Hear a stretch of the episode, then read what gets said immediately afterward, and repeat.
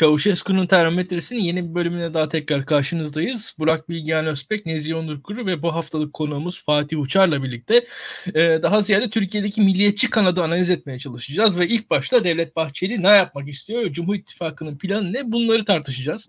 Devlet Bahçeli açıkçası MHP Genel Başkanı olana kadar ülkücü camianın dışında pek tanınmayan bir insandı. Devlet Bahçeli'yi ülkücü camianın dışındaki insanlar çok bilmezlerdi. Bir akademik kariyeri vardı. Geçmişte partide görevleri oldu, adaylıkları oldu vesaire ama belli şartlar gereği belki de Devlet Bahçeli çok da öne çıkamadı. Yani ülkücülerin o kadar tanınan bir ismi değildi.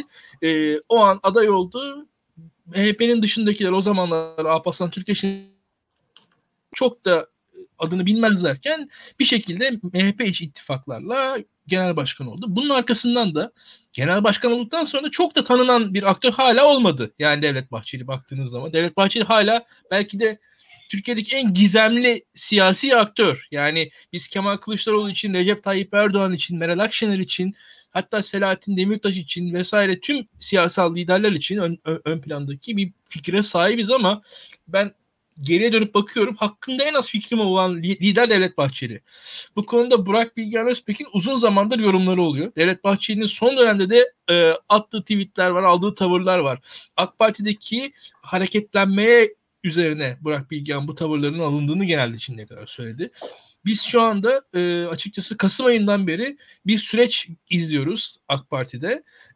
Burada Berat Albayrak'ın istifası, bunun arkasından Lütfi Elvan, Naci Ağbal ikilisinin tabii öncesinde de var. Naci Ağbal daha öncesinde, Lütfi Elvan ardından göreve gelmesi, Süleyman Soylu ile Adalet Bakanı Abdülhamit Gül arasındaki polemikler ve en son olarak da ilk defa Berat Albayrak'ın ekibinden ciddi bir kayıp gördük. İstanbul İl Başkanı Bayram Şenocak ki kendisi Berat Albayrak'ın bir okul arkadaşıydı. Görevden ayrıldı. Onun yerine bir ordulu milli görüş geleneğinden gelen Numan Kurtulmuş'un hemşerisi bir beyefendi Adalet ve Kalkınma Partisi'nin İstanbul İl Başkanı oldu. Yani açıkçası AK Parti özüne döndü gibi bir durum oldu. Şimdi Burak Bilgehan Özpek, Devlet Bahçeli'nin aldığı tavırlar hakkında ne diyorsun? Şimdi bütün bunlardan tekrar Devlet Bahçeli'ye geleceğim. Çünkü Bahçeli bir baktık konuyu Kemal Derviş'e getirmiş. Biz de açıkçası kriminolog gibi Devlet Bahçeli'nin attığı tweetlerden, oradaki noktalardan, virgüllerden yorumlar yapmaya çalışıyoruz. Burada bir anda ya, konu neden Kemal Derviş'e geldi? Ya Kemal Derviş 70 küsur yaşına gelmiş. Şu andan sonra pek de bir aktif siyasal hevesi olmayan, hem bildiğim kadarıyla sağlık açısından hem yani o an şu anki pozisyon açısından çok da ön planda olmayan bir aktörken bir an Kemal Derviş'ten bahsetti. Onun arkasından Washington'daki think tanklerin hakkında yorum yaptı. Türkiye uzmanları hakkında yorumlar geldi. Bahçeli'den ilginç yorumlar. Yani ne alaka diyorsunuz? Bir anda Türkiye'nin gündemi bu mu? Ya Bahçeli ne yapmak istiyor? Seninle başlayalım. Bence Devlet Bahçeli tedirgin olmakta haklı. Çünkü hükümet Milliyetçi Hareket Partisi ile Amerika Birleşik Devletleri'nin yeni yönetimi arasında açık bir şekilde sıkıştı. Amerika Birleşik Devletleri'ndeki Türk uzmanları bizim geçen hafta da programımızda tartıştığımız gibi açıkçası yeni dönemden pek ümitli değiller. Bu ümitsizliği detaylı bir şekilde dile getiren bazı analistler var. Bunlardan iki tanesi de Galip Dalay ve Nicholas Stanford. Yani Sayın Devlet Bahçeli'nin isimlerini anarak işaret ettiği Türkiye uzmanları. Bu isimlerin neler yazdığına bir bakmak lazım. Şimdi üzerinden biraz vakit geçti. Yani bu hem Galip Dalay hem Nicholas Stanford Ocak ayında bir şeyler yazdılar. Ben Ocak ayında okuduğumu hatırlıyorum. Ve Türk-Amerikan ilişkilerinin açık bir şekilde Milliyetçi Hareket Partisi'nin varlığından dolayı tehdit altında olduğunu, Milliyetçi Hareket Partisi'nin Adalet ve Kalkınma Partisi'ni sürüklediği yerin Türk-Amerikan ilişkilerini onarılmaz bir noktaya getireceğine parmak bastılar. Dolayısıyla bu tabii Devlet Bey'in 2002'den kalma bazı hatıralarını depreştiriyor. Geçen cumartesi günkü programda Berkesen de söyledi. Yani Devlet Bahçeli'nin erken seçim ilanı aslında aniden ve beklenmedik bir şekilde intihar girişimi olarak tanımlanmayacak bir meseleydi. Yok yere ortaya çıkmadı. dağılmakta olan, yani Ecevit'in yaşından mütevellit bir şekilde dağılmakta olan bir koalisyon hükümeti vardı ve bir şekilde alternatif bir hükümet çıkartma projesi gündemdeydi. Devlet Bahçeli o zaman kendisini tasfiye olmuş, dışarıda bırakılmış hissetti.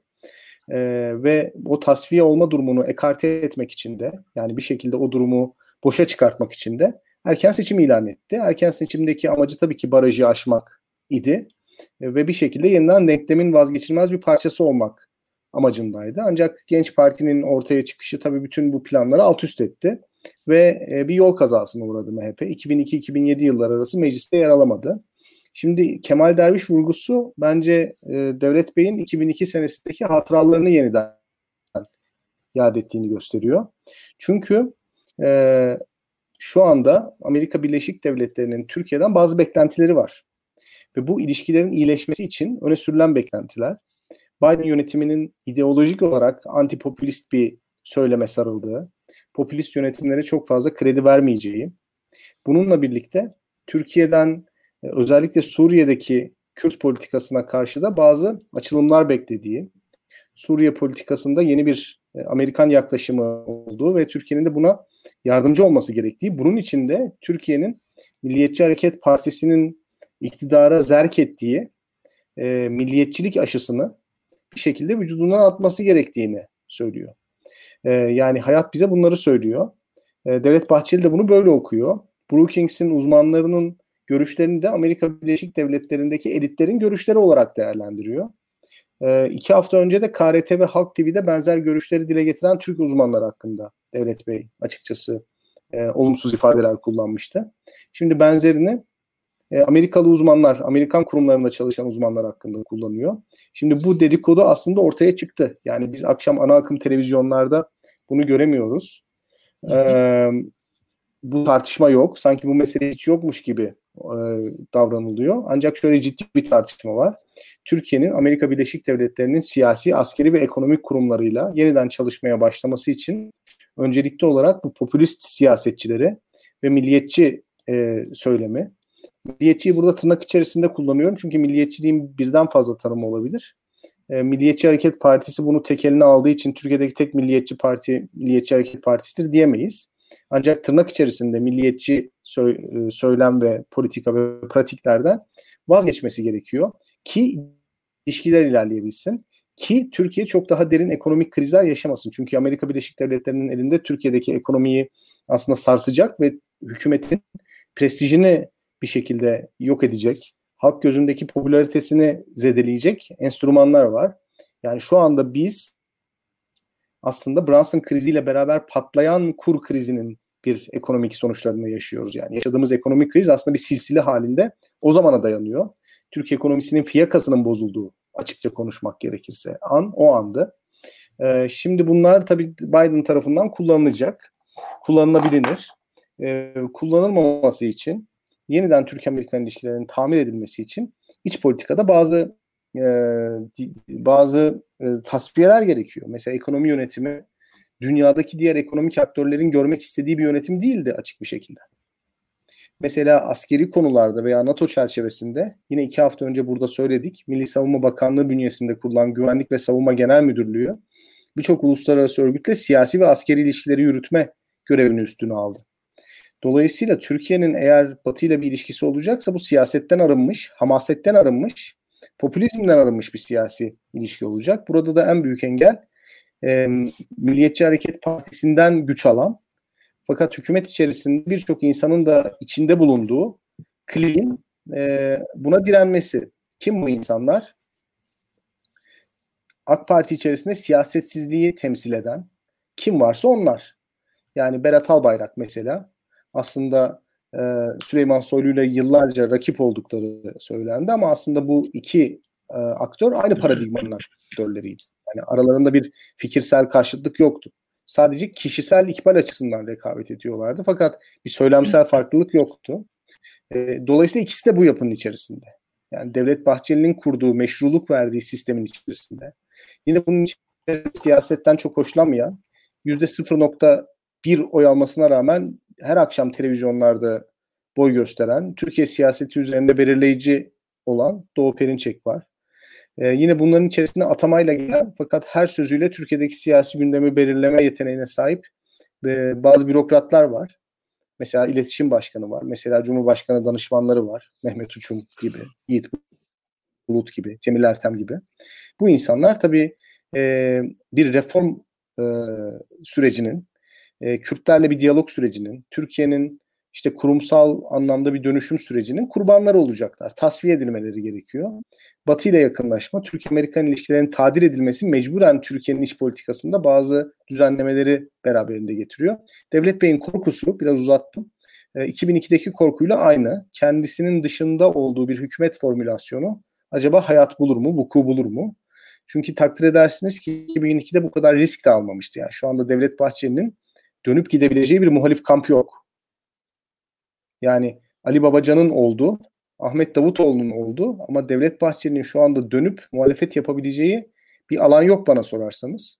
Dolayısıyla şu anda çok stresli zamanlar geçiriyor birçok insan Ankara'da. Kimin ne zaman sistemin dışına çıkacağı, kimin ne zaman sistemin tekrar içine gireceği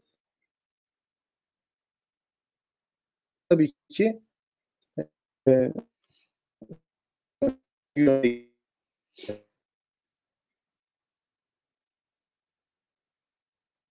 musunuz beni?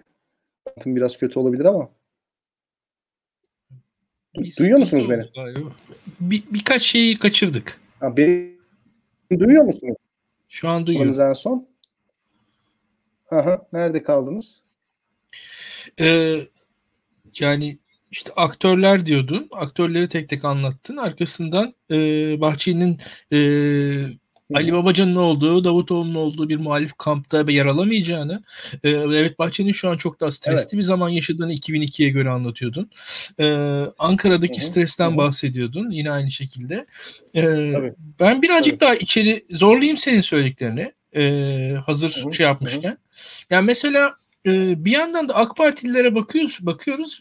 Aradaki çatışma gözüküyor olmasına rağmen, arada açık bir çatışma olduğu gözüküyor olmasına rağmen Burak Bilgehan. Yani bir yandan da bir arada durma çabası da var. Çünkü biliyorlar ki çatışmalarının sonunda büyük bir yıkım da gelebilir. Yani bir yandan onu seziyorum ben. Çünkü şöyle Berat Albayrak'ın tam karşısında yer alan aktörler tek tek Berat Albayrak'a sahip çıkma açıklamaları yapıyorlar. Yani bir yandan komik karikatür gibi açıklamalar açıkçası. Yani Lütfi Elvan açıklama yapıyor. Tüm AK Partili figürler tek tek Berat Albayrak'a sahip çıktılar bugün. Veyahut da bir bakıyoruz bir yandan da şey görüyoruz biz karşımızda. AK Parti'nin kendi aktörleri arasında yani bu sertlik yanlısı politikalara karşı herkes bir biat ediyor tek tek. Orada bir birlik beraberlik şeyi seziliyor, havası seziliyor. Yani düne kadar çatıştığını gördüğümüz, aslında ekonomik açıdan çatıştıklarını gördüğümüz insanlar. Yani işte faiz oranları konusunda tartışıyorlar, kim bakan olsun, kim bakan olmasın falan, ama bir anda tekrar belli muhalif saldırı karşısında, en azından taarruz karşısında diyelim, tazik karşısında tekrar bir araya geldiler. Orada bir ikili oyun var gibi. Yani bir yandan aslında herkes, her AK Partili bir Berat Albayrak savunmaya başladı. Ama bir taraftan da tam tersine fiili durumlar değişmeye devam ediyor. Yani İstanbul İl Başkanı'nı ben zaten örneğini verdim. Yani orada AK Parti içerisinde bir ikili oyun var bence. Fatih, senle de gidelim aslında. Sen hem bu camiaları çok iyi biliyorsun, hem de senin yorumların nedir Devlet Bahçeli hakkında? Buradan yavaş yavaş Onur'a geçeriz. Şimdi Burak Hoca'nın bıraktığı yerden devam edersek, 2001 ekonomik krizi olduktan sonra işte Kemal Derviş Amerika'dan, Dünya Bankası'ndan getirilmişti. Ekonominin patronu yapılmıştı. Altında da, o kararnamenin altında Devlet Bahçeli'nin de imzası vardı. Şimdi zaten bugün diyor ki keşke o imzayı atmasaydım. Pire için yorgan yaksaydım, o imzayı atmasaydım diyor. Bir şekilde o güçlü ekonomiye geçiş programı denilen krizden çıkış programı uygulandı. Faydası da görülmeye başlandı. Bankacılık sistemi, düzenleyici, denetleyici kurumların, yasal altyapılarının oluşturulması vesaire. Ama bir süre sonra, Burak Hocam az evvel bahsetti ama onun bir adı vardı. Bir gökkuşağı koalisyonu diye bir şey çıkardılar gazeteciler. Yani MHP ile o dönemki faziletin dışarıda kaldığı bir iktidar formülü üretilebilir mi? Bunun için de Almanya'da güya bir toplantı yapıldı diye öne sürüldü. Devlet Bahçeli de bunun Doğan grubunun bir gazete açılışı ne vardı falan. Vesaire. Almanya'da. Evet, Almanya Frankfurt'ta açılan bir matbaanın açılışında MHP ve fazilet dışı siyasi aktörlerin bir araya geldiği bir koalisyon görüşmesi yapıldığına binaen Devlet Bey de Bursa'da Kocayayla da erken seçim kartını öne sürdü. Tabii onun önermesi AK Parti kurulmuştu o zamanlarda. AK Parti'yi de biraz hazırlıksız yakalama. Çünkü AK Parti'nin güçlü geldiği görülüyordu araştırmalarda vesaire. Hem AK Parti'yi güçsüz yakalama hem de DSP bölünmüştü. O yeni çıkan partileri güçsüz yakalama. Koalisyon ortakları içerisinde en az hasarla MHP'nin süreci atlatacağını öngörüyordu. O dönemki MHP'nin üst düzey siyasi aktörlerinin görüşlerine de baktığımızda aslında bu kararı da tek başına almıştı. Yani parti içinde bir görüşülerek, istişare edilerek de alınan bir karar değildi. Çünkü seçim sonrası parti tabanının ve parti yönetiminin çok sert tepkisi oldu bu sürece. Adaylar çıktı bir sonraki kongrede. Hülasa o günlere atlatıldı. 2002'de MHP baraj altı kaldı. 2015 seçimlerine kadar da sert bir muhalefet yaptı iktidara. 2015 1 Kasım seçimlerinden sonra o dönem MHP içinde bir kongre girişimi yaşandı. Ne olduysa ondan sonra oldu. Yani Devlet Bey bütün siyasi fikirlerini, duruşunu iktidara karşı 180 derece değiştirdi. O dönemin iyi incelenmesi lazım. Yani gazetecilerin, akademisyenlerin 1 Kasım 2015 ile 15 Temmuz 2016 ve 16 Nisan 2017 referandum sürecinde Devlet Bahçeli ile Tayyip Erdoğan'ın hangi parametreler üzerinden ittifak yaptıklarını, neyin üzerinde uzlaştıklarını, kazananların, kaybedenlerin kimler olduğunu biraz iyice incelemek lazım. Akademisyenler, gazeteciler bunu incelemeli. Bu süreçten sonra 24 Haziran seçimlerine gittik ve ittifak kazandı Cumhurbaşkanlığı seçimini. Ama şöyle bir problem var. Aritmetik olarak kazanmanın yanı sıra iktidarın sürebilmesi için bir başarı gerekiyor. Ekonomik başarı gerekiyor, siyasi başarı gerekiyor. Uluslararası arenada Türkiye'nin ilişkilerinin düzelmesi gerekiyor. Bu ekonomiyle de ilgili. Ve bu başarıların gelmediğini görüyoruz. Yani özellikle ekonomi alanında Devlet Bey partisini ittifaka eklemlendirerek kendi siyasi hayatını ve Tayyip Erdoğan'ın iktidar süresini uzattı ama bugün olası bir seçimde bu seçimin yeniden kazanılacağının garantisi yok. Ve araştırmalara baktığımızda kötü de gözüküyor Cumhur İttifakı'nın oy oranları.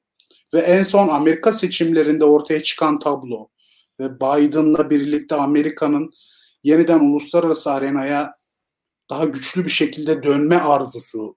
Dönebilecekler mi, dönemeyecekler mi bunu bilmiyoruz ama bir arzu var. Amerika'nın yeniden uluslararası sistemin patronu olma hevesi var. Ve bu Orta Doğu'da Türkiye'yi de çok yakından ilgilendiriyor. Ben Devlet Bey'in son tweetlerini okuduğumda orada muhatap olarak muhalefeti almış gibi görülüyor tweetlere baktığımızda ama aslında o tweetlerin muhatabı Tayyip Bey, iktidar. Yani ben bu filmi 2001'de, 2002'de gördüm derken o film neydi? Ekonomik kriz, erken seçim ve AK Parti'nin iktidara gelişi. Yani o film dediği şeyin sonucunda iktidara geldi AK Parti. Ve bugün örtülü bir şekilde Burak Hocam'ın da dediği gibi Erdoğan'a bir mesaj veriyor. Sen beni saf dışı bırakıp birileriyle uzlaşmaya çalışıyorsun. Bunun farkındayım demeye getiriyor. Yani muhalefet partilerini kastetmiyor orada. Çünkü muhalefet ne yapabilir ki? Yani bugün muhalefette olanlar. Diyelim ki dedikleri doğru. Yani muhalefet partileri Kemal Derviş'le bir proje üzerinde uzlaşmış olsalar ne yapabilirler ki? Bugün hiçbir şey yapamazlar. Yani seçim olmadan yönetimi gelmeden bir şey yapma şansları yok. Yani o sözlerin muhatabı Tayyip Erdoğan ve şu an öyle bir yere sıkıştı ki Cumhur İttifakı hem aritmetik olarak hem siyasi olarak önlerinde gidebilecekleri bir yol yok. AK Parti'nin İstanbul'daki değişiminden bahsedildi. Siz bahsettiniz az evvel. Şimdi biraz komedi olacak ama AK Parti, yani 19 yıldır Türkiye'yi yöneten, her seçimde birinci çıkan AK Parti 2004 yerel seçimlerinde Fatsa'da %1,5 oy almış bir kişiden umut bekliyor şu an. Yani %1,5 oy. Yani Saadet Partisi'nin Fatsa'da belediye başkan adayı olarak aldığı oy Osman Nuri Bey'in %1,5. Yani bu neyi yapabilir? Yani İstanbul'da neyi ayağa kaldırabilir? Kaldı ki şöyle de bir durum var. Öze dönüş deniliyor mesela. Sosyal medyada AK Parti'ye yakın gazetecilerin, vatandaşların bir heyecanlanmasını gördük dün akşam. Bayram Bey'in görevden ayrılıp yerine daha milli görüş çizgisine yakın, daha İslamcı çizgiye yakın birisinin gelmesinden memnunluk duymuşlar. Ama şöyle de bir sorun var.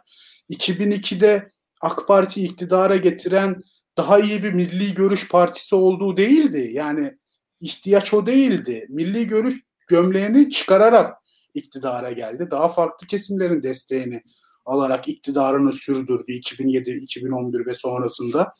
Bugün öze dönüş demek aslında şuna geliyor. Müflis tüccar eski defterleri karıştırılmış. Yani eski derden kimler var?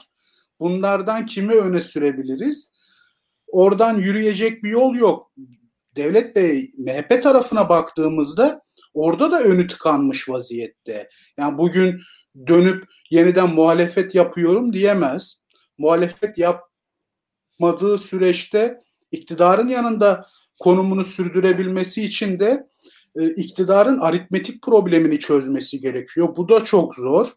Böyle olunca MHP iktidarı getiren parti olmanın hüviyetiyle elde ettiği imtiyazlardan sıyrılmak zorunda. Yani iktidarı sağladığı için belli imtiyazlar verildi. Hükümette, devlette, MHP'ye. Bugün o ittifak iktidarı koruyamıyorsa MHP'nin de o imtiyazlardan vazgeçmesi gerekecek. Bu imtiyazlar üzerinden bir kamuoyu önünde kavga etme görüyorum ben şu an. Adı konulmamış bir şekilde. Bakalım ilerleyen günlerde neler yaşayacağız, neler göreceğiz. Şimdi öncelikle şu saate kadar yayınımızı izleyen arkadaşlar yayınımızı beğenip paylaşırlarsa bizim için iyi olur. Bunu söyleyelim. Biz genelde bunları yapıyoruz, atlıyoruz. Bunları atlamak lazım. Bir taraftan da Nezih Onur Kuru. Yani Devlet Bahçeli'nin bir sıkışmışlık içerisinde olduğu söyleniyor. Sence oy oranları açısından böyle bir sıkışmışlık var mı? Ve bir diğeri AK Parti açısından, yani şu gittiği yolda, yani işte öze dönüş, tekrar milli görüş, tekrar nispeten daha eski kadrolardan bir şeyler arama. Yani Tayyip Erdoğan'ın her zaman bir kendi sağını kontrol etme çabası olmuştur. Yani bu daha önce Büyük Birlik Partisi üzerine oldu, Has Parti üzerine oldu. Genelde hatta yani Süleyman Soylu tam o sayılmaz ama Süleyman Soylu'nun AK Parti'ye katılması da belki buna eklenebilir. Hani hep o taraftan bir şey arama, oradan olabildiğince figürleri kendi parçasına katma tavrı da olmuştur. Bugün de yine aynı yolu deniyor herhalde. Onu görebiliyorum. Bütün bunlarla beraber sen son gelişmeleri nasıl değerlendiriyorsun? Bahçeli sence ne yapmaya çalışıyor? Cumhur İttifakı'nın planları hakkında senin de yorumlarını alalım. Bu arada yayını beğenmeyi, paylaşmayı unutmayın arkadaşlar. Evet. Abone olmayı da unutmayın kanalımıza. Şunu gözlemliyoruz tabii ki, yani burada Erdoğan'ın Biden dönemine hazırlık yaptığının farkındayız. Erdoğan'ın güvenlikçi politikaları bir kenara bırakıp ekonomi odaklı ve siyaset odaklı, normal siyaset yapma odaklı bir siyasal paradigmaya geçiş ihtimalinden de söz etmek mümkün. Tabii ki burada bir uyarı mahiyeti var 2001'i hatırlatarak. Fakat Bahçeli'nin eli aslında çok da güçlü değil. Neden? Çünkü oyları MHP'nin artmıyor. Eskiden ne oluyordu? Yani eskiden dediğim geçen seneye kadar AK Parti oyları azalırken tepki oyları MHP'ye gidiyordu. Yani Erdoğan'dan vazgeçemeyen AK Partililer uyarı mahiyetinde MHP'ye gidiyordu. Fakat ekonomik krizin derinleşmesi, pandemi önlemlerinin adaletsiz bir şekilde uygulanması, pandemide Türkiye'nin sınıfta kalması, dünyada gelişmekte olan ve gelişmiş ülkeler arasında sondan ikinci sırada yer alması pandemi yardımlarında ve adaletsizlik sorunlarıyla beraber AK Parti'den giden oylar artık MHP'ye de gitmiyor.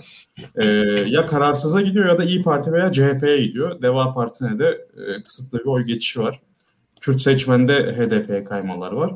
Dolayısıyla MHP burada sistemi kitleme üzerinden bir tehditte bulunuyor. Çünkü anketlere baktığınızda yani %7-8'lik bir oy oranı var MHP'nin. Kararsızları dağıttığınızda bile %10'u zor buluyor artık. Burada sıkışmış durumda. AK Partililerin kafasında, parti içinden bahsediyorum, saraydan bahsetmiyorum. Şöyle bir plan olduğu söyleniyor. Erdoğan'ı bir şekilde parlamenter sisteme geri döndürmeye ikna edip Saadet, İYİ Parti gibi diğer sağ partilerle koalisyon kurup normal bir siyaset yolu izleme ve bu şekilde iktidarı sürdürme gibi bir plandan bahsediliyor. Bahçeli burada da buna ses çıkaracak bir figür elbette ki. Orada da bir tehdit de bulunuyor olabilir. Buraya da atıfla böyle bir hamlede bulunmuş olabilir. Ayrıca şunu eklemek isterim. AK Parti'deki dönüşüm meselesinde herkes şundan bahsediyor. AK Parti özüne dönüyor filan dönüyor. AK Parti özüne dönmüyor. Yani şu an dönüş yapılan kadrolar 2002-2007 AK Partisi değil. Şu an milli görüşe geri dönülüyor. Halbuki 2002'de AK Parti milli görüş gömleğini çıkardık söylemiyle gelmişti.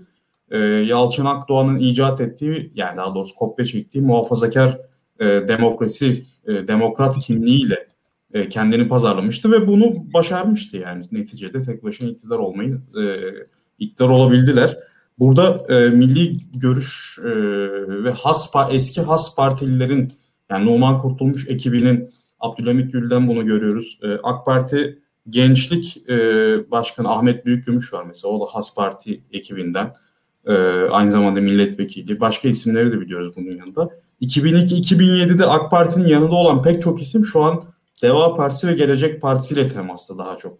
Veya kenardan izliyorlar gelişmeleri veya Erdoğan'la ayrıca temasları var fakat partinin içinde yer almıyorlar. Partiden bir şekilde dışlanıyorlar. Bunu unutmamak gerekiyor. Fatih belirttiği gibi Bahçeli günün sonunda 2002'yi hatırlatarak AK Parti içindeki MHP'den uzaklaşma yanlılarına aslında bir tehdit unsuru olarak bu tweetleri atmış gibi görünüyor bana kalırsa. Ancak MHP'nin de eli güç değil. Yani burada müflis tüccar örneği verdi ya Fatih. Aslında Bahçeli de öyle yani bir bakıma. Bahçeli de eskilere gidiyor. Yani artık oy konusunda yeni oy devşirebilme imkanları çok azaldı. Yani yeni oy devşirebilmek için hakikaten bizim geçen yayında konuştuğumuz gibi yani ya PKK'yla reel bir mücadele olması gerekiyor. Afrin harekatı gibi veya yani Türkiye'nin içinde PKK'ya karşı bir başarı var. Hani orada da yapacak bir şey kalmadı gibi görünüyor Türkiye sınırları içerisinde. Ya da Yunanistan'da falan büyük bir kriz olması gerekiyor. Bilmiyorum, öyle de oyları çok da artmıyor aslında eskisi gibi. Çünkü burada da bağışıklık kazandı seçmen. Şey gibi bu. Yani hastalık geçire vücut bir yerden sonra alışır ya, sürekli milliyetçilik gazını verdiğinizde de seçmen buna alışıyor yani. Normalde müjde haberi mesela doğalgaz haberi aslında içerik olarak yani müjde olarak seçmene lanse edilebilecek bir miktar vardı Karadeniz'de.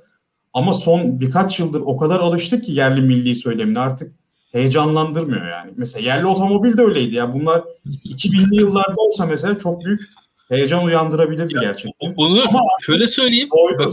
Seçmen de doydu bunlara yani. Biz burada Daktilo'da müjde haberini neredeyse destekleyen yayın yaptık. Çok ilginç bir şekilde ama evet, hani AK Parti öyle bir hani o işte doğalgazın ciddi bir rezerv olduğunu vesaire o tarz konuştuk neredeyse ama artık o bir inandırıcılık o kadar yok ki kimseye geçmiyor ki zaten şöyle bir durum var.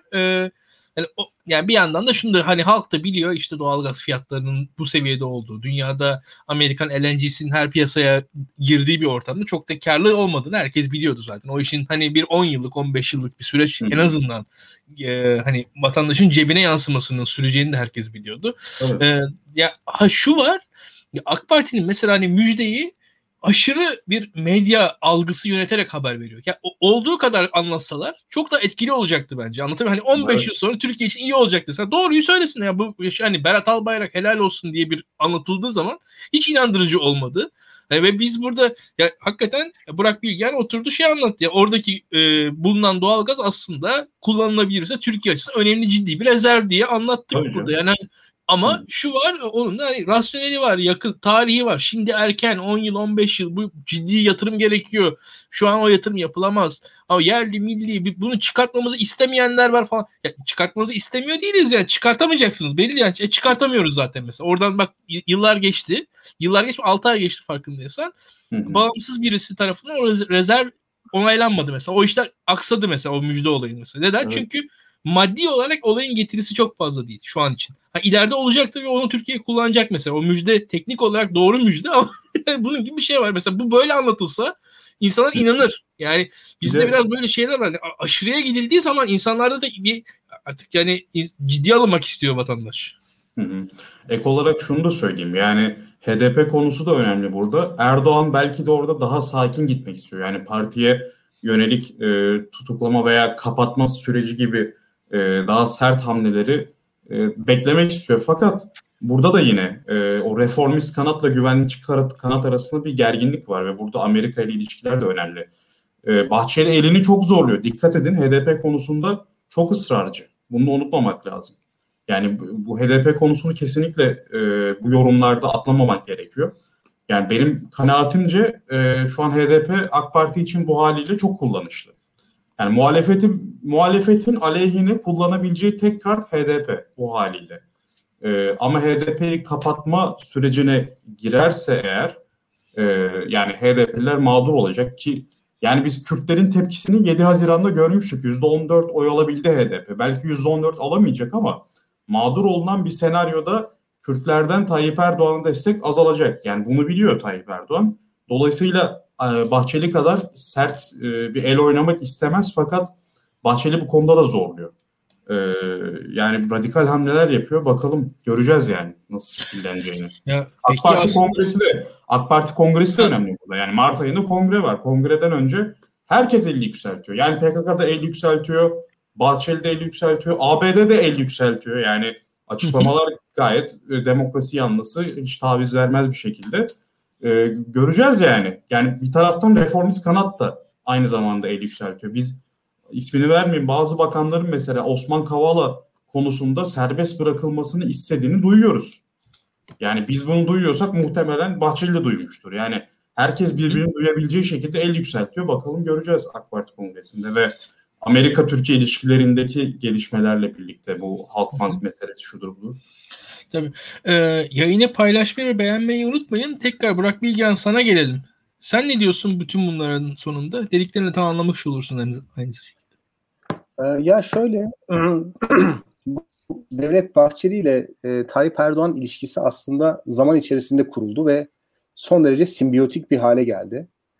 Parti için muhalefet, evet, bu ilişkinin kurulmasında rol oynadı. Ancak bana sorarsanız başkanlık sistemine geçiş çağrısı orada zirve noktasıydı. Yani MHP içindeki muhaliflerin mahkeme kararıyla kongre toplamasını önlemek aslında şunu ima etti. Devlet Bahçeli'nin Milliyetçi Hareket Partisi'nin başında kalması için Tayyip Erdoğan'ın da Türkiye'nin başında kalması gerekiyor. Bu tamam. Yani burada bir şey yok. Ama bu Bahçeli'yi Tayyip Bey'e bağımlı kılan bir durum ortaya çıkartıyordu. Yani ben halen daha 1 Kasım'dan sonra %50 oy almış Adalet ve Kalkınma Partisi'nin niçin MHP'ye bu kadar bağımlı olduğunu bu sebepten dolayı kendime anlatamıyorum. Evet, yani Akşener'in MHP'nin başına gelmesi MHP'yi yükseltebilir ya da oy oranını patlatabilirdi. Ancak seçimi daha yeni yapmış olduğu için, yani önünde bir 4 senelik daha zaman zarfı olduğu için bu çok acil bir tehdit değildi Adalet ve Kalkınma Partisi için. Yani Milliyetçi Hareket Partisi'ne bu kadar muhtaç değildi. Onu söylemek istiyorum. 15 Temmuz'da mesela Milliyetçi Hareket Partisi kendisini hiç ummadığı bir rolde buldu. Yani o rolü oynamayı bence Devlet Bahçeli tasarlamıyordu. 15 Temmuz'dan sonra kendisine verilen bir rol oldu. Kendisine gösterilen bir ihtimam oldu.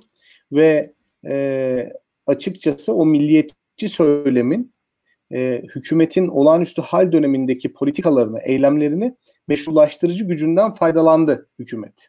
Yani milletin güvenliği ve bekası için aslında o hal döneminde ne yapılıyorsa yapılıyor.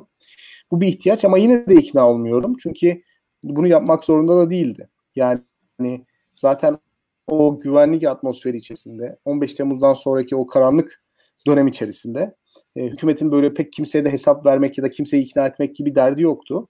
Bence orada pozisyonu iyi gören ve Milliyetçi Hareket Partisi'ni siyaset üstü bir noktaya taşıyan, kendisini de siyaset üstü bir noktaya taşıyan bir an oldu Devlet Bahçeli'nin. O da hiç ortada fol yok, yumurta yokken başkanlık sistemine geçilmesinin devletin bekası için elzem olduğunu söylediği grup konuşmasıydı.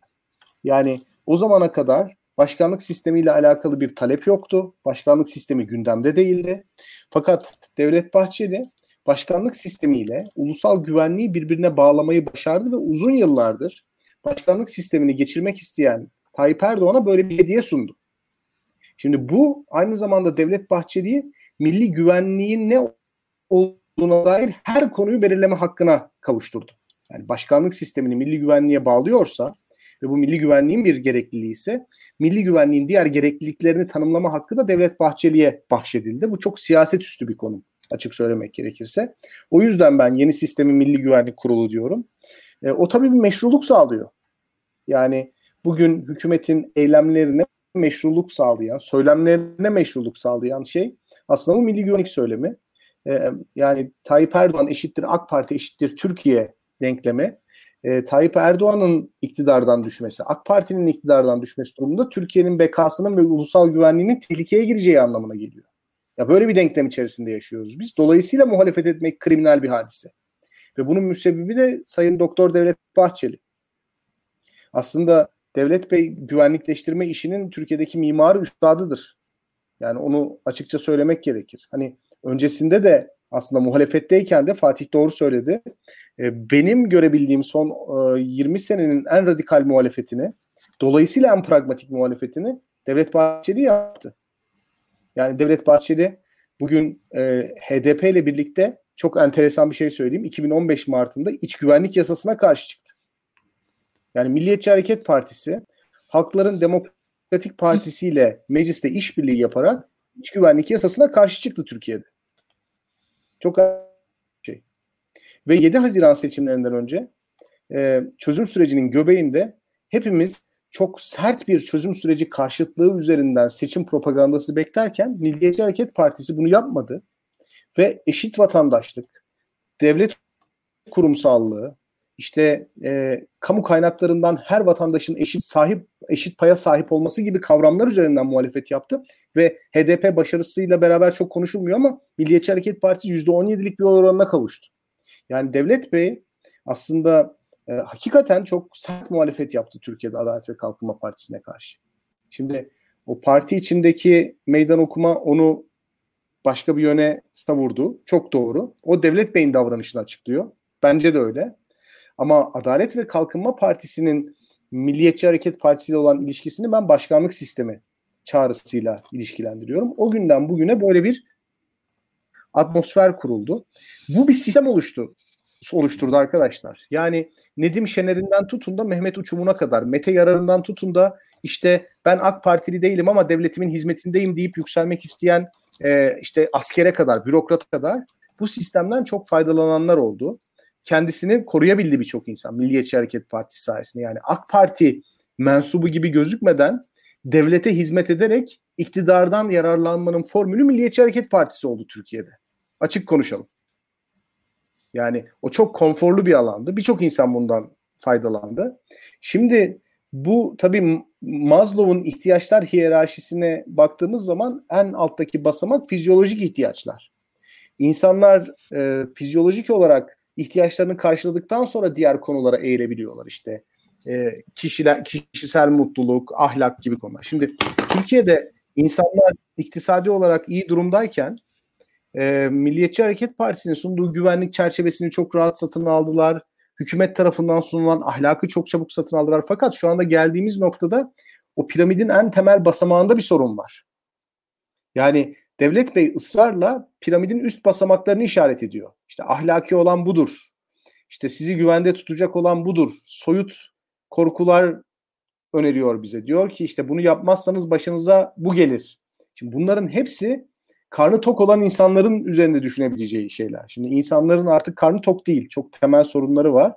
Dolayısıyla Devlet Bahçeli'nin o oy katkısı ciddi anlamda azaldı. Yani milliyetçiliğin, milli güvenlikçiliğin oy katkısı ciddi anlamda azaldı.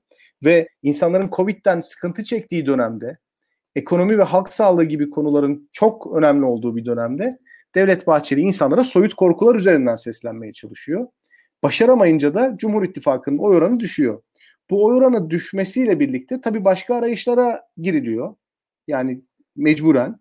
Üstelik uluslararası sistemde de Amerika Birleşik Devletleri yeniden aktör olmaya çalışıyor. Buna cevap vermek gerekir.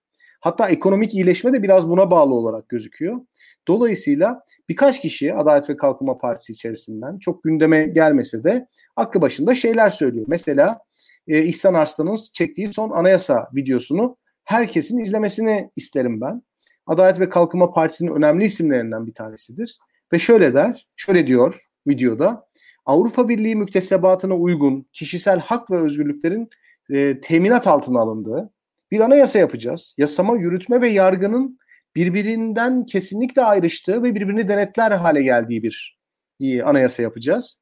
Üstelik diyor, dış konjonktür de buna çok uygun. Bu çok enteresan bir video. Yani dış konjonktür de çok uygun. Biz Bülent Arınç'ın açıklamalarını gördük. Cemil Çiçek'in açıklamalarını gördük. Abdülhamit Gül'ün açıklamalarını gördük. Binali Yıldırım'ın ve Numan Kurtulmuş'un açıklamalarını gördük. İster istemez bizim düşündüğümüz şeyler aslında Devlet Bahçeli'nin de zihninde var olan şeyler. Yani bugün HDP'nin kapatılması meselesi bence hiç ortada bir hadise yokken, yani böyle sivillere yönelik bir PKK saldırısı yokken ya da toplumsal öfke patlamamışken durduk yere Devlet Bahçeli tarafından dile getirildi. Ve bunu dile getirmenin sebebi AK Parti'nin tavrını anlamakta açıkçası. Yani bunun ismini koyalım. Yani Gara saldırısından sonra hemen uyanır uyanmaz Devlet Bey'in muhalefeti suçlaması ve siyasi bir çağrı yapması da bunun sebebi de bu. Yani o eski güzel günlere geri dönülmesini istiyor. Ama AK Parti de bir siyasi parti. Son olarak bir şey daha söyleyeyim arkadaşlar. Mesela dikkat ederseniz Devlet Bey'in kullandığı terimler Cumhur İttifakı için çok romantik terimler. İşte pazara kadar değil, yok. Mezara kadar ne? Yok. Pazara kadar değil, mezara kadar. Tamam mı? İşte bu bir günlük değil, ömürlük. İşte bedeli ne olursa olsun. Şimdi bunlar siyasi tanımlar değil. Yani mezara kadar gidecek bir birlikteliğin içinde iki tane farklı aktör olmaz. Yani bedeli ne olursa olsun bir arada duracak iki aktörün artık iki farklı entiti olmasının bir anlamı da yoktur. Fakat hepimiz biliyoruz ki bu konuşmalar aslında birer gözdağı. Yani Cumhur İttifakı'nın geleceğine dair Devlet Bey'in kafasında soru işareti var. Bu soru işaretinin analistler tarafından, akademisyenler tarafından ya da gazeteciler tarafından dile getirilmesinden çok hoşlanmıyor. Bu da doğal. Fakat neticede bu soru işaretlerinin olmadığını göstermiyor. Ve konuştukça da o konunun muhatabı biz değiliz. O konunun muhatabı bence parti içerisindeki diğer klikler ve Sayın Cumhurbaşkanı. Bir karar vermesini bekliyor herkes. Ve orada da sinyaller açıkçası çok karışık geliyor. Ben Ankara'da biraz vakit geçiren ve günün bir kısmını da siyaseten içeride olan insanlarla konuşarak harcayan birisi olarak bir gün içerisinde 5 farklı kişiden 5 farklı bilgi alıyorum ve kafam karışıyor. Allak bullak oluyor. Yani bugün mesela Berat Albayrak'ın tekrar sisteme döneceği konuşulurken aynı zamanda İstanbul İl Başkanı işte eski bir milli görüşçü seçiliyor. Yani bunlar insanın hani geleceğe dair kesinlikle öngörü yapamamasını sağlayan şeyler. Yapamayız. İstanbul İl Başkanı milli görüşçü ama harıl harıl herkes Berat Albayrak övüyor. Burada şunu da eklemek isterim araya girip. Birincisi Devlet Bahçeli aslında ya benimsin ya kara toprağın diyor anladığım kadarıyla. Yani ya sistemi kilitlerim ya da beraber devam ederiz diyor. İkincisi de şu. Şimdi Erdoğan'ın rasyonelliği ve irasyonelliği üzerinden analizler yapıyor. Mesela Erdoğan'ın rasyonelliğine inanan bazı iktidara yakın isimler var benim konuştuğum. Onlar diyor ki Erdoğan hakikaten şu şartlarda %50+1 alamaz. Bunun bir formülü yok. Erdoğan kesin parlamenter sisteme geri döner diyor. İrasyonel olanlar da diyor ki yani Erdoğan uzun zamandır çok irrasyonel şeyler yapıyor. İşte Rahip Brunson olayı, 31 Mart yerel seçimlerinin İstanbul için tekrarlanması, sonrasında yine pandemideki kötü yönetişim, belediyelerin mazlum mağdur hale getirilmesi filan gibi meseleler. Erdoğan böyle bir şey yapmaz. %50+1'lik bu sistemde seçime gider, kaybeder diyorlar. Rasyoneller işte bunun karşısında şu argümanı koyuyorlar. Bakın işte neticesinde Naci Ağbal'ı göreve getirebildi. Yani Berat Albayrak bir şekilde uzaklaştı. Bu bir rasyonellik göstergesi değil midir diyorlar. Sonra irasyoneller diyor ki burada aslında onun kafasına Naci Ağbal'ı getirmek ama Berat Albayrak'la beraber hareket etmesini sağlamak vardı ama bunun krize yol açacağını, Berat Albayrak'ın gurur yapacağını öngöremedi. Aslında yine bir irasyonellik var diyor. Biz de Tayyip Erdoğan'ın karar mekanizmasını çözemiyoruz açıkçası. Hani biraz daha dışarıdan bakınca da o içeriden bilgi getirenlerle birlikte bilgi getirenlerin yarattığı kafa karışıklığı dışarıdan da aslında gözlemlenebiliyor bir bakıma. Bunu eklemek isterim. Böyle bir araya gireyim dedim. Yani iyi yaptın ve hatta şöyle söyleyelim. Bir yandan da anayasa tartışmasına doğru girdik. Anayasa, Onur, tek başına değil. Bir yandan anayasa konuşurken seçim sistemi konuşuyoruz. Anayasa konuşurken işin bir tarafı yargı reformu tarzı nispeten daha Avrupa Birliği bağlamında değişiklikler. Bir kısmı anayasa konuşurken işi şeye getiriyor. Daha da sertleşen değişiklikler iddia ediliyor, ifade ediliyor. Yani ben hala anlamadım anayasa meselesini. Yani açıkçası bu anayasa konusunda yani mesela Devlet Bahçeli anayasa değişikliği konuşurken aklından geçen şeyler ne? Yani ne yapmak istiyor Devlet Bahçeli? Yani anayasa değişikliği yapacak hangi madde? Devlet Bahçeli'nin kafasındaki hangi sorunu çözecek? Yani ben hani Devlet Bahçeli hani anayasadaki hangi maddenin hangi halinden rahatsız da hangi çözümü öneriyor? Yani ve hatta şöyle söyleyeyim. Mesela seçim sistemi içindeki hani biliyorsun seçim sistemi için anayasaya gerek yok aslında ama seçim sistemi uygulanması için gelecek seçimde anayasa değişikliğine gerek var aslında. Bir de o taraf var. Yani orada bir yıl süre geçmesi falan o tarz şeyler var. Yani işin o bağlamı da var diye düşünüyorum. Yani o konuda ne dersiniz? Fatih senle başlayalım. Ben Fatih'e şu soruyu soracağım. Sen sor daha iyi. Soruyla. Yani anayasa derken kimisi diyor ki laikliği kaldıracaklar diyor. Tamam mı? İşte bir şekilde 1921 anayasasına falan atıflar bundan kaynaklı şeklinde yorumlar var. Bunu Murat Yetkin bile söylediği için değerli bir görüş olarak ortaya koyalım. Diğer yandan da işte İhsan Arslan hangi Arslan'dı? Mücahit Arslan mı İhsan Arslan mı? AK Parti milletvekili olan. Ben o Arslanları... İhsan Arslan'ın mesela açıklaması var. O da şey diyor işte hani Batı normlarına uygun demokratik anayasa filan diyor. Yani ikisi bambaşka uçlarda şeyler. Bu yeni anayasa tartışmasını nasıl değerlendiriyorsun? Bahçeli sence nasıl bakıyor meseleye? Ya şimdi bu aslında MHP'nin sistem içerisinde nerede konumlanacağıyla alakalı çok birebir alakalı bir konu. 15 Temmuz sonrası tasarlanan 16 Nisan referandumuyla da kabul edilen anayasa değişikliğiyle MHP bir konum elde etti. Görünür konum iktidar ortağıydı. Görünür olmayan belli bir ilişkiler ağının getirdiği bir devleti yöneten o Burak Hoca'nın Milli Güvenlik Kurulu dediği hadise. Aksaçlı. O işte onu öyle karikatürize de edebiliriz yani. Şimdi burada anayasa meselesinde AK Parti'nin içinden çıkan farklı görüşler Devlet Bahçeli'nin sistem içerisindeki konumunu sarsan. Çünkü Avrupa Birliği ile ilişkileri iyi, Amerika Birleşik Devletleri ile ilişkileri iyi, daha demokratik, hukuk meselelerini çözmüş bir iktidar ortamında MHP'nin oynayacağı bir rol yok. Yani orada MHP bir ihtiyacı giderebilecek bir parti değil. Onun için Devlet Bey güvenlik meselelerinin, dış politika meselelerinin, krizlerin ayyuka çıktığı, pik yaptığı bir atmosferi istiyor. Çünkü orada MHP sistem için önemli bir aktör. Yani güvenlik ikliminin ortaya çıktığı zaman MHP bir görev ifade edebiliyor. Hem siyaseten bir görev ifade edebiliyor, hem kendi parti tabanını, bunu da unutmayalım. MHP'nin şu anki hala MHP'de kalan il, ilçe teşkilatlarında, genel merkez yönetiminde ve hala sadık seçmeni olan kitle, bu insanların kişisel talepleri var. Ekonomik talepleri var. bu talepleri susturabilmek için, durdurabilmek için bir güvenlik krizi yaratması lazım Devlet Bahçeli'nin. Bu insanlara 2016'dan 2019-20'ye kadar devlet elden gidiyor. Ne ekonomisi, ne şeyi, biz bu devleti kurtarıyoruz diye susturdu bu insanları. Şimdi kişisel olarak ilişkide olduğumuz, tanışıklığımızın olduğu insanlar var. Bunlar yerel siyasette bir takım görevler yapıyorlar ve hala MHP'de kalmalarının birçoğu için belli bir maddi gerekçeleri var. Ve bu maddi gerekçeleri sağlayabilmiş değiller. Şimdi Devlet Bey'in aslında, bu anayasa meselesi...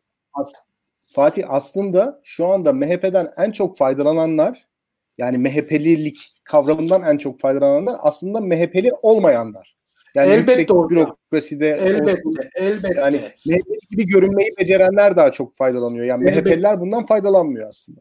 Elbette. Özellikle 15 Temmuz'dan sonra bu FETÖ'cülerin darbe girişiminden sonra bürokraside boşalan ve boşalma ihtimali olan insanların bir kısmının kendini MHP kimliği altında gizlediğini de gördük. Kamu bürokrasisinde, yargı bürokrasisinde, güvenlik bürokrasisinde, yani o MHP'nin marka değeri, kurumsal kimliği altında kendini gizleyen bu ilişkilerden ötürü görevden alınan MHP Genel Başkan Yardımcıları oldu. Yani bu Gaziantep Milletvekili Şamil Tayyar'ın FETÖ borsası diye ortaya attığı bir şey vardı. Bunun adı FETÖ borsası olarak geçmedi ama bu tür ilişkilere giren MHP'nin üst düzey yöneticileri oldu. 2018 seçimlerine giderken bu kişiler listelerde üst sıralarda yer bulamadılar. Birçoğu hiç listeye giremedi. Yeniden milletvekili olamadı. Şimdi MHP o dönemde AK Parti'ye yakın, geçmişte AK Parti'ye yakın ve sonradan üstü çizilen bazı bürokratların da koruyucu kalkanı oldu.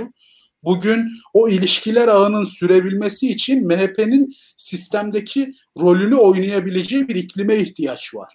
Onun için bu anayasa meselesinden çok rahatsız oluyor benim gördüğüm kadarıyla Devlet Bahçeli ve seçim sistemi tartışmaları üzerinde. Şimdi AK Parti birinci parti olmanın getirdiği avantajla dar bölge seçim sistemini ortaya atabilir çok rahat bir şekilde. Ama MHP'nin buna ikna olabilmesi için bir gerekçe yok. Şimdi bazı analistler televizyonlarda, gazetelerde yazıyorlar işte AK Parti listelerinden MHP adayları seçilebilir. Devlet Bahçeli de dar bölge seçim sistemine ikna olabilir. Hayır, böyle bir şey yok.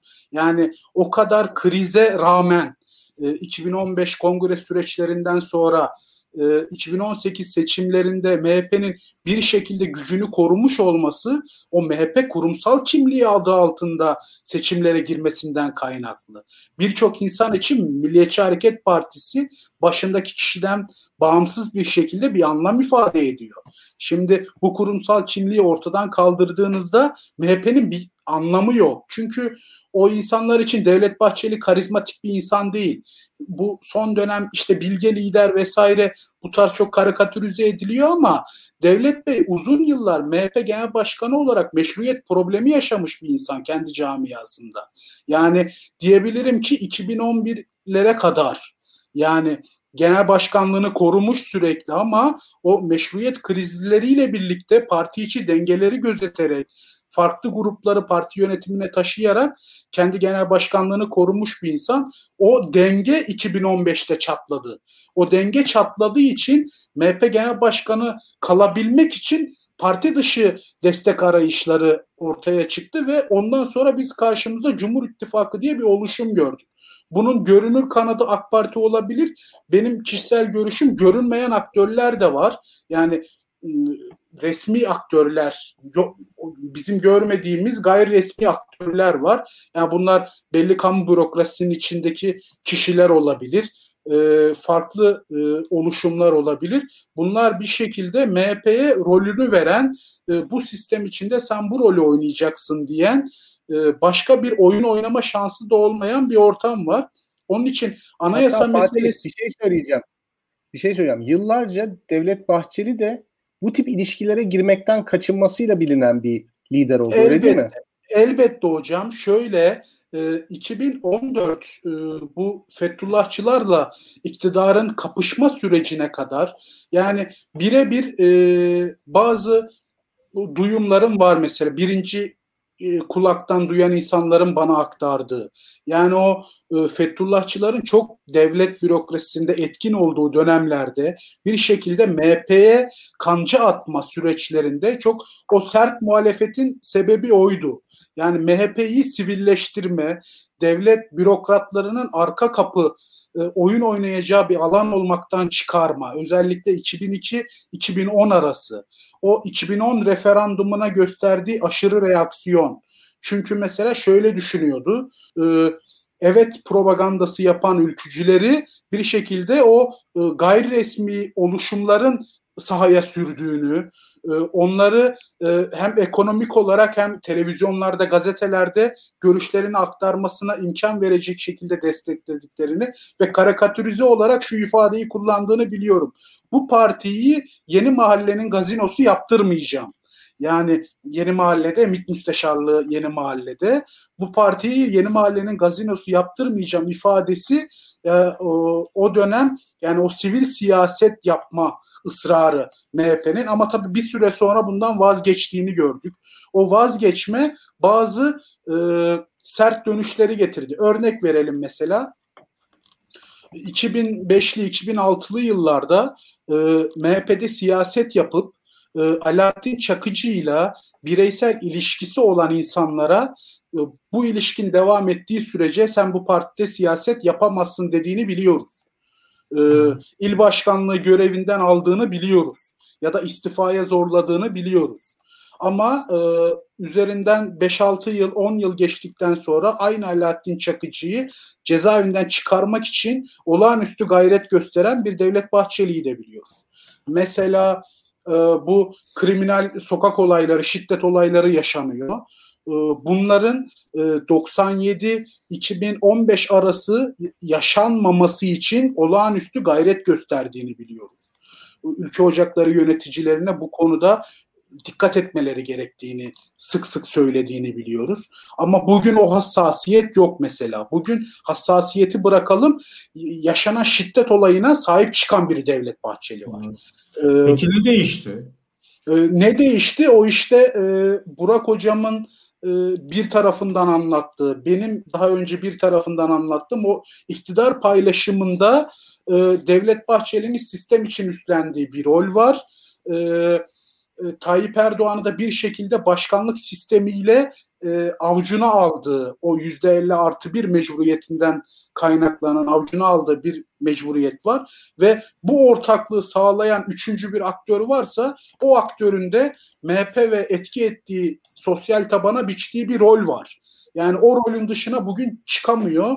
Çünkü çıkmaya kalkarsa biz yarın bir gün 2015-2016 süreçlerinde gizli kapaklı yaşananların ayan beyan ortaya döküldüğünü görebiliriz. Bu çok siyasetçiler için çok tehdit edici bir şey yani. Çünkü o süreçlerde Devlet Bahçeli MHP'nin genel başkanı kalmasını bir devlet millet bekası başlığı adı altında hem parti tabanına hem de kamuoyuna anlattı. Çünkü o şekilde bir iklim yaratmadığı sürece Meral Akşener'in kamuoyu tarafından baskılanmasına yol açamayacaktı. Özellikle 15 Temmuz sonrası. 15 Temmuz sonrası Meral Akşener üzerinde çok ciddi bir kamuoyu baskısı tabii vardı. FETÖ ile ilişkilendirilmesi. Onu sağlayan Devlet Bahçeli'nin biz ne yapıyorsak devletin bekası, milletin bekası için yapıyoruz başlığı altında kamuoyuna sunmasıyla ilgili. O ilişkiler ortaya çıktığında aslında konunun bir devlet bekası, millet bekası olmadığı, farklı ihtiyaçların, kişisel taleplerin bir şekilde bireysel ilişkilerden kaynaklanan getirilerin hesaplandığı süreçler ortaya dökülecek ve anayasa meselesine bağlarsak en son cümle olarak, şimdi bu demokratik anayasa, yani ben bu ittifakın bir demokratik anayasa yapabileceğini düşünmüyorum da bunun bir süre konuşulmasını istiyorlar. Belki Avrupa Birliği ile ve Amerika ile ilişkileri düzeltme iklimi doğsun diye bu konuyu ortaya atmış olabilirler. Ama Devlet Bahçeli bunun konuşulmasından da rahatsız. Yani o konuşulmasını bile istemiyor. Bu kriz bence bir süre daha devam edecek. Uzlaşabileceklerini sanmıyorum. Belki seçim sistemi üzerinde uzlaşabilirler ama hukuk meselelerini çözebilecek, yani bu AHİM'le, Avrupa Birliği ile ilişkileri düzeltecek bir hukuk krizi var. Çünkü cari hukukumuzu tanımayan bir hukuk sistemimiz var. Yani daha demokratik bir yasayı tartışmıyoruz. Mevcuttaki, yürürlükteki anayasanın ve ceza kanununun uygulanması bile Türkiye'ye birçok mesafe aldıracaktır. Ama bunu bile uygulayamıyoruz. Enis Berberoğlu olayında gördük. Osman Kavala örneğinde yaşıyoruz hala. Yani orada bir hukuk garabeti var. Bunu aşamayacak bence Türkiye iktidar değişmeden. Ya zaten AHİM ve Anayasa Mahkemesi gibi iki yapı Türk hukuk sisteminin içinde ama yani Devlet Bahçeli'ye kalsa bunları da çıkartmak gerekiyor teknik olarak. Aynen öyle. Yani Anayasa Mahkemesi kendisini feshetmeli çıkışının siyaseten rasyonel hiçbir gerekçesi yok. O gerginliğin devam etmesini kendi rasyonelliği gören bir siyasetin sonucu. Ya zaten ben demiştim, bu AK Parti yani anayasa, yani şimdiki anayasaya karşı değil, yani anayasaya karşı aslında demiştim. Yani hani anayasa diye bir kavram. Bu MHP'de Anayasa Mahkemesi'ne karşı böyle bir enteresan bir ortaklık var. Şöyle bir inanç var orada. Devleti ortadan kaldırırsak en güçlü olan, otorite sahibi olan devlet yerine geçer. Dolayısıyla orada Devlet Bey'in istemediği şey aslında kişilerden bağımsız soyut bir hukuk devletinin ortaya çıkması. Yani devlet dediğimiz şey odur aslında. Devlet dediğimiz şey Devlet Bahçeli değildir. Devlet dediğimiz şey Tayyip Erdoğan da değildir. Hiçbir kişi değildir aslında. Devlet dediğimiz şey bir yasalar, kanunlar bütünüdür ve insanlar bunları uygulamakla görevlidir. Şimdi bunun ortaya çıkması da bağımsız yargı kurumlarıyla ancak anlaşılır. Bağımsız yargı kurumlarına çıkıp eleştirdiğiniz zaman sizin rahatsız olduğunuz şey devletin ta kendisi olur. Yani devletin yerine kendinizi koymaya niyet ettiğiniz anda ilk eleştirdiğiniz kurum bağımsız yargı kurumları olacaktır haliyle. Böylece devleti ortadan kaldırıp kendinizi onun yerine ikame edebilirsiniz.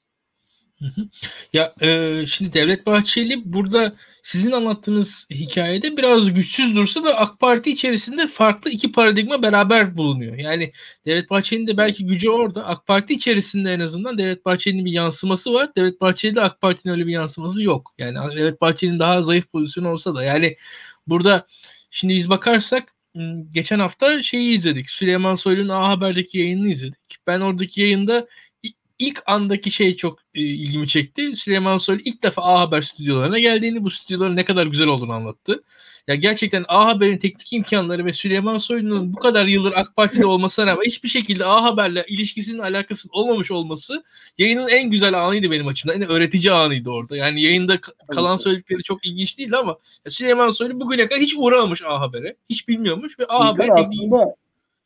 Yani şu anda aynı çizgide hizalanan aktörler, mesela Soylu, Berat Albayrak, Devlet Bahçeli, Doğu Perinçek aslında birbirinden çok haz edilen adamlar da değil. Yani Süleyman Soylu'nun MHP'ye geçme ve o partide yer edinme gayreti MHP'lileri çok rahatsız ediyor mesela. Yine sistem içerisinde Berat Albayrak'la Süleyman Soylu arasındaki gerilim hepimizin malumu. Devlet Bahçeli'nin Doğu Perinçek'le aynı noktada olmaktan zerre mutlu olduğunun kanaatinde değilim. Yani aynı paradigmada buluştular bu adamlar ama o kadar çok kişisel husumetleri var ki yani şu anda onları bir arada tutan şey neyse, şimdi ben oradan bir okuma yapıyorum. Diyorum ki bu adamların bir arada durması, Soylu'nun A Haber'e çıkması, Devlet Bahçeli'nin Berat Albayrak övmesi, bu tip şeyler. Mehmet Uçum'un Fahrettin Altun'a sahip çıkması, Fahrettin Altun'un Devlet Bahçeli'ye sahip çıkması. Yani bu kadar insanın bir araya gelmesi karşıdaki tehdidin de aslında boyutunu gösterir nitelikte. Çünkü biz iki anayasayla ilgili demeç okuduk. Bir tanesi Cumhurbaşkanlığı Danışmanı Mehmet Uçum'dan geldi. HDP'nin kapatılması anayasal şartlara bağlıdır diyor. Yani benim oradan anladığım yeni anayasada parti kapatmanın zemininin daha kolaylaştırılacağı ve biz anayasada aslında gidip bunu oylayacağız. Yani birçok başka madde oynayacağız ama bize propagandası yapılan şey HDP'ye karşı bir anayasa yapıyoruz gibi bir şey olacak. Hı. Öte taraftan İhsan Arslan'ın anayasa tanımına bakıyorum. Bambaşka bir şeyden bahsediyor. Yani İhsan Arslan'la Mehmet Uçum'un aynı partinin anayasa yapım sürecinde yer alması ya da aynı parti içerisinde, aynı sistem içerisinde yer alması akılla izah edilir bir hadise değil açıkçası. Evet. Bu iktidar cephesi muhalefeti hep beş benzemez olarak ortaya koyuyor. Aslında kendilerinde de öyle bir durum var. Yani iktidarı ikame ettirmek için o beş benzemez. O anayasa meselesinde dediğinizde şunu çağrıştırıyor hocam. 2010 referandumunda da biz Kenan Evren'in yargılanmasını oyladık. Yani tabii. Anayasa Mahkemesi'nin yapısının değiştirilmesi ya da HSYK'nın yapısının değiştirilmesini değil, 12 Eylül darbecileri yargılansın mı, yargılanmasın mı? Çünkü öyle bir iklimde MHP ortadan ikiye bölündü, evet ve hayır olarak.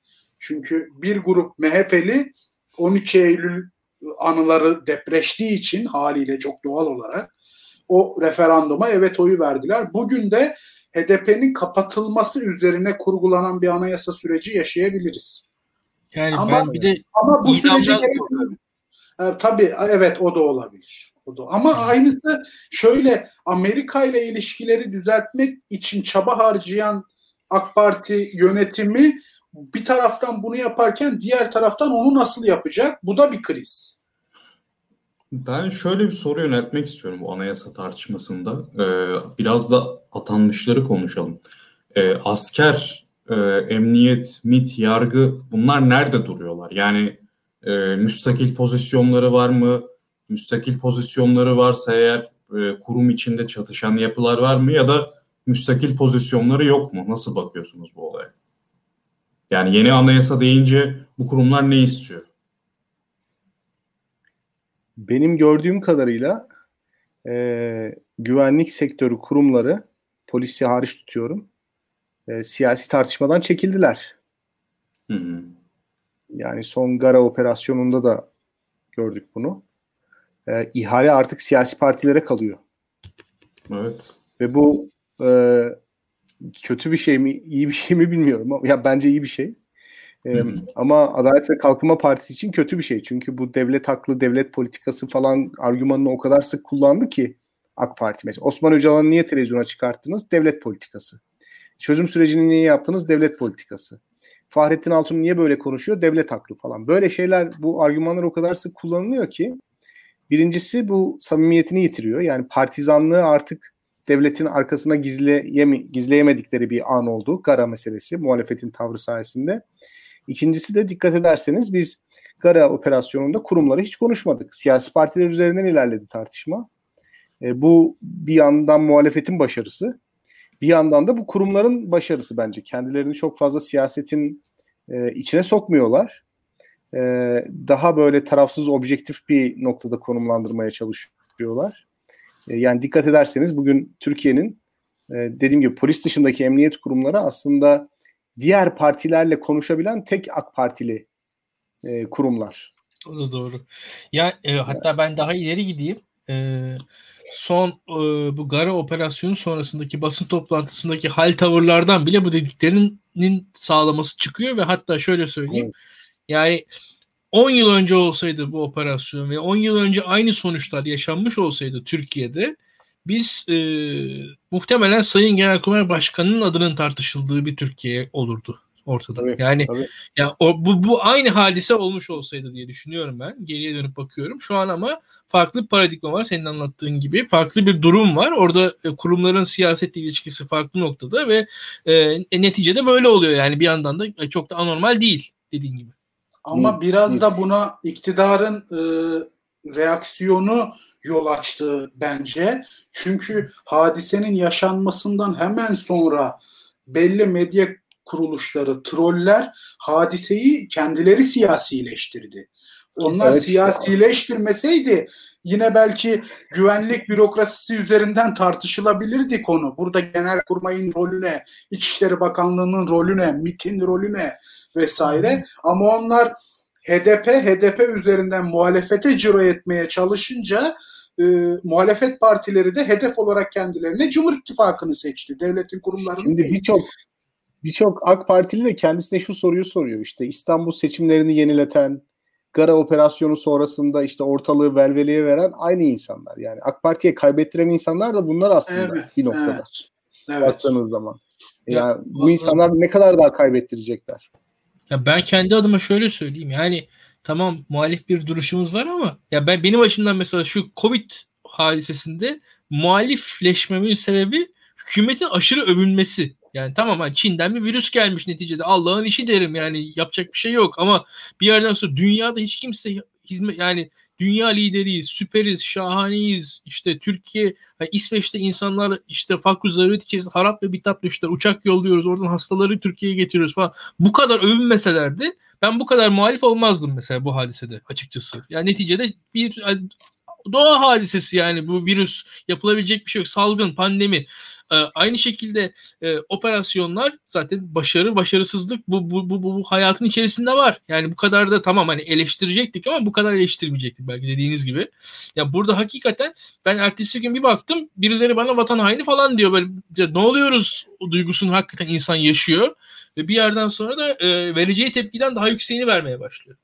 Bir de şu var, 23 Haziran seçimi öncesi Abdullah Öcalan'a mektup yazdırma fikrini ortaya atan kurnaz kimse bu Gare operasyonu öncesi de bu müjde senaryosunu ortaya atan, bunun siyasi bir getiri sağlayacağını tavsiye eden kurnaz bence aynı kurnaz, aynı ekip.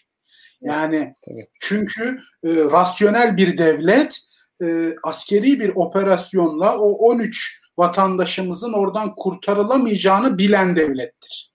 Yani 2011'de İsrail bir subayını teslim alabilmek için 505 Hamas militanını teslim etti Hamas'a. Yurt dışına gitmeleri şartıyla. Yani 13 kişiyi sağ olarak nasıl teslim alabilirsin sen? Yani nerede olduğunu bilmiyorsun. Yani bunun hiçbir rasyonelliği yok. Yani gayri resmi olarak bir şekilde terör örgütüyle farklı kanallar üzerinden irtibata geçebilirsin ya da Abdullah Öcalan'a mesela bir dönem şey tartışması vardı. Tecrit kaldırırsın. Tecritin kaldırılmasına ön şart olarak bu esirlerin rehinelerin teslim edilmesini ön şart koyabilirsin. Ama askeri operasyonla o insanları sağ olarak kurtaramazsın. Yani nokta atışı direkt yapman lazım, bitirmen lazım. Olmadı. Burada da bir rasyonellik yok. Yani siyasetin, siyasi kazanç hesabının hiçbir akıllı politika üretmeye imkan vermediğini görüyoruz. Bunu fark edemiyorlar bence kendilerinde. Bunu çözemedikleri sürece hiçbir problemi çözemezler. Çünkü işte daha önce biz tartıştık bunu. Yani bütün meseleleri bir iletişim problemi olarak görmek, bir halkla ilişkiler problemi olarak görmek, halkla ilişkiler stratejisi sayesinde meselelerin de ortadan kaldırılabileceğini düşünmek anlamına geliyor. Bir süredir takip ediyorum mesela. Ben bu çözüm sürecini özellikle çalıştığım için halen daha o konuyu takip ediyorum. Belki ileride kitabı geliştiririm diye. Yani Adalet ve Kalkınma Partililer böyle bir süreç yaşanmamış gibi, o süreçte konuşulanlar konuşulmamış gibi davranıyorlar. Devlet 2015 senesinde kurulmuş gibi, PKK da 2015 senesinde kurulmuş gibi davranıyorlar. Şimdi aslında farkında olmadıkları ve bir yerden sonra uyanacakları bir şey var. Yani devletler böyle çalışmaz. Yani siz Cem Küçük'e çözüm süreci devlet projesiydi, o yüzden başarısız oldu, devlette tekrar terörle mücadeleye döndü gibi bir yazı yazdırabilirsiniz. Ama devlet Cem Küçük'ün yargısında değildir. Yani Cem Küçük'ün kişisel okumasıyla da hareket etmez.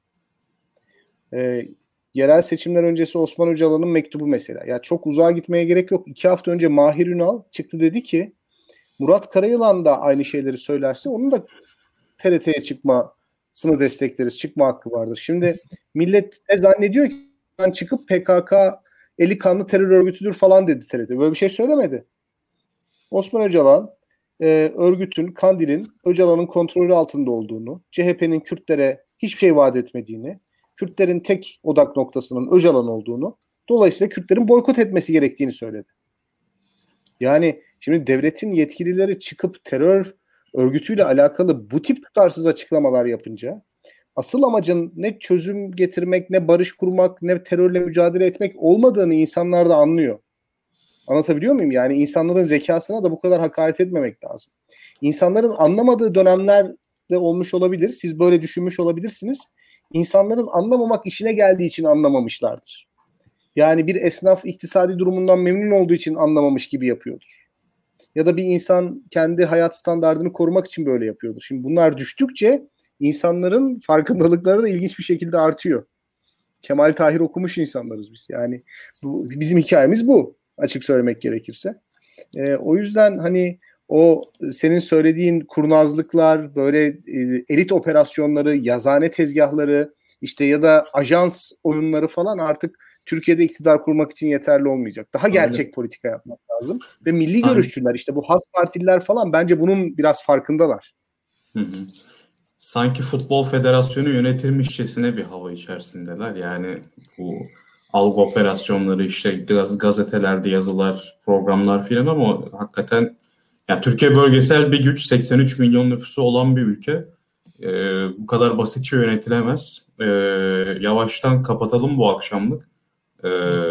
Öz bir program olsun. Burak Hoca da çocuklarına kavuşsun diyelim.